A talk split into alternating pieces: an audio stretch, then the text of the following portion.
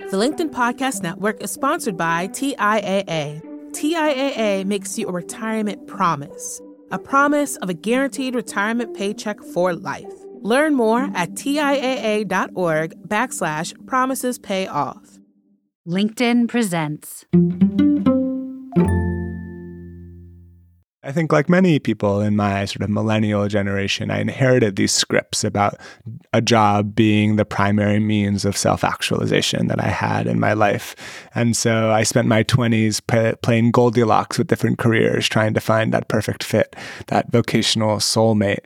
And on the other side of working in tech and advertising and design and journalism, I found that maybe some of the dissonance is the result of these sky high expectations that I had uh, putting a burden on work that my jobs were not necessarily designed to bear. Welcome back to the Next Big Idea Daily. Our guest this week is Simone Stolzoff, and he wants to know, and I do too, is your job amazing or does it suck? Or here's a third option is it good enough? Simone's new book is called The Good Enough Job Reclaiming Life from Work. And in it, he encourages us to think hard about our values when we're choosing a career or a job. And as you're weighing the relative importance of salary, prestige, fulfillment, contribution, and so on, don't forget about the value of time.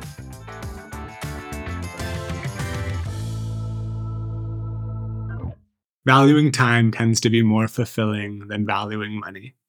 In the mid 1970s, the average American, German, and French worker all worked roughly the same amount of hours per year.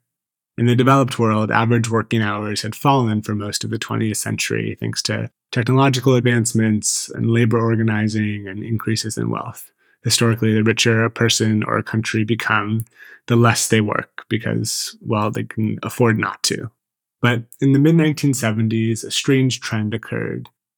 In the US, while the average worker's hours in our peer nations continued to decline, the average American's working hours flatlined, and some American workers, namely college educated men, started to work more than ever. Explaining this trend is another essay entirely, but suffice it to say that rather than trade wealth for more free time, as was customary for most of history, American elites started trading their free time for more work. It's well documented that increasing your wealth can lead to more happiness to a point. But once our basic needs are accounted for, a growing body of research has proven that prioritizing time outweighs prioritizing wealth.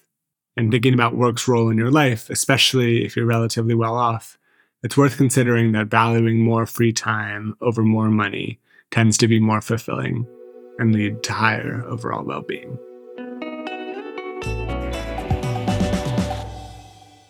In terms of how much Americans work compared to other countries. Why do you think we're such an outlier?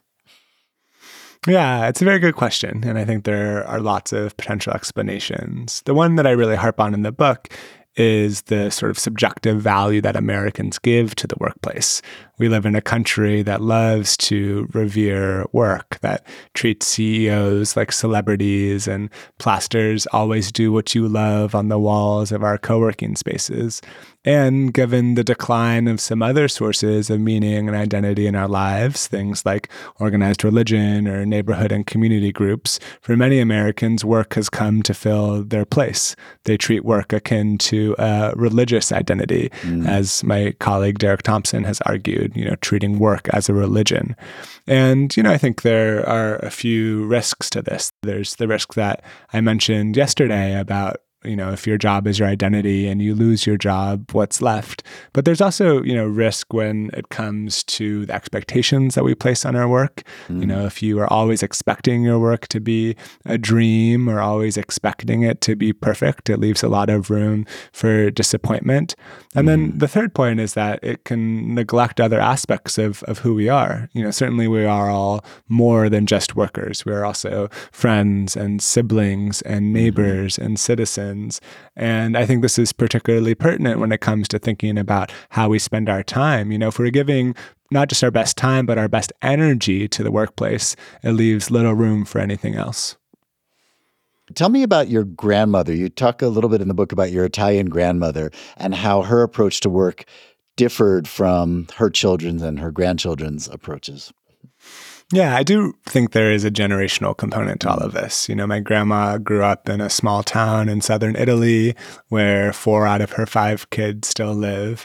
And her identity was pretty straightforward. You know, first she was a, a woman of faith. She was a, a woman of God, a, a, Roman Catholic that went to church most days. Second, she was a wife and a mother and a grandmother. And for work, she worked at a coffee shop, you know, and what she did was important to her. She she loved it even, but it did not define her entirely.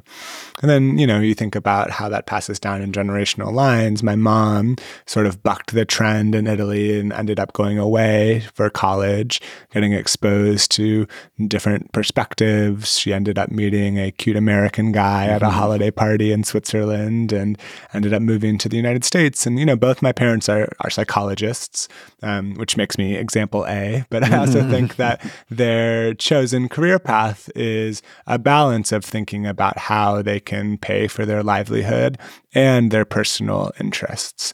And then, you know, I come along and certainly I was raised with a certain level of privilege and told that I can be whoever I wanted to be, that I should follow my passion.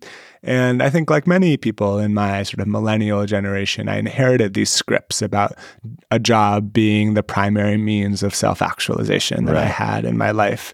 And so I spent my 20s p- playing Goldilocks with different careers, trying to find that perfect fit, that vocational soulmate. And on the other side of working in tech and advertising and design and journalism, I found that maybe some of the dissonance is the result of these sky high expectations that mm. I had, uh, putting a burden on work that my jobs were not necessarily designed to bear.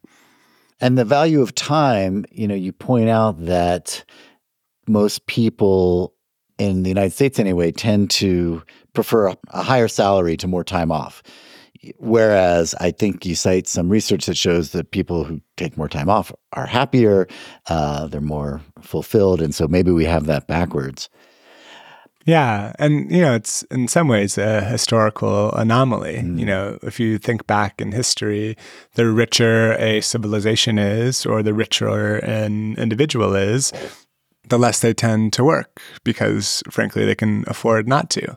But in the 1970s or so, a strange trend began in the United States, where as our peer nations were continuing to decrease the average time they spent working each year, some subsets of Americans started working more than ever. And specifically, the highest earners, you know, college educated elites who could ostensibly afford to not work as much. And so, you know, I think there are a few reasons. One is kind of the centrality of work as a source of identity and meaning in people's lives. The second is the ability that wealthy people have to consolidate more and more wealth with the ways in which they work. And then the third is sort of this hedonistic adaptation or you know, the lifestyle creep of the ways in which as we make more money, our standards of of living tend to increase as well. And so we think sort of more is always better. But, you know, as the research shows, if you have a keen sense of what your level of enough is, there are actually diminishing returns to the additional dollars that we make. And we might be better off trading some of that additional money for more free time, as you mentioned. Mm. Well, we might all be forced into making this decision with increased automation and artificial intelligence. We're constantly warned that we might all be pushed out of our jobs, even our knowledge worker jobs. Hasn't happened yet. In fact, as much automation as we have, people still seem to be working more than ever. But do you think, I mean, can you see a future where we're kind of uh, forced into more leisure? I mean, I know you you talk a little bit about universal basic income, and I wonder how much you've thought uh, of this as a serious idea that that we might need to organize our society differently where we work less.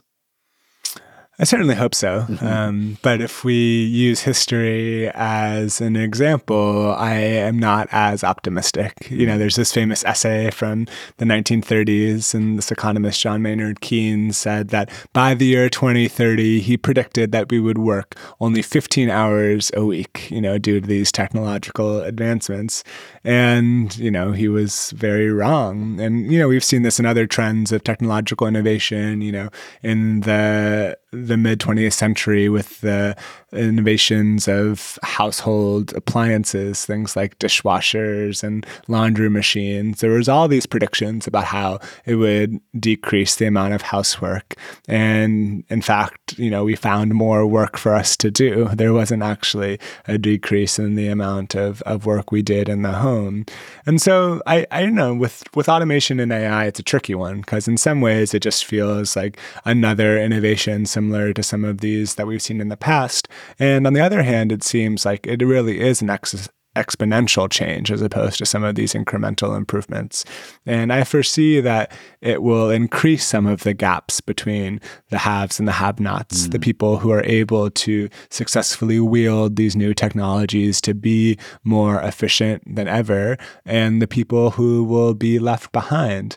And so I think that's something that we have to be really cognizant of in the early innings of, of this next game that we're entering right now is how can we through policy and through education try and level the playing field so that there aren't a small subset of workers doing all of the work for the rest of us?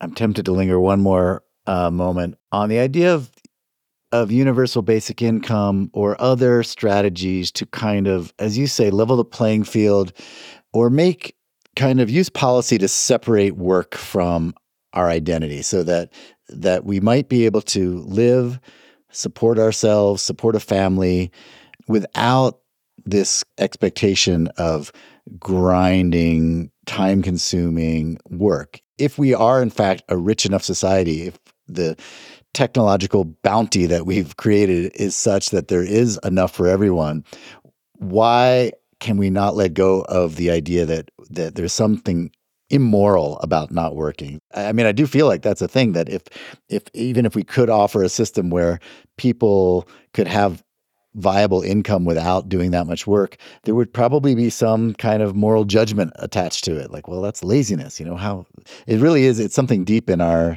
in our culture, isn't it?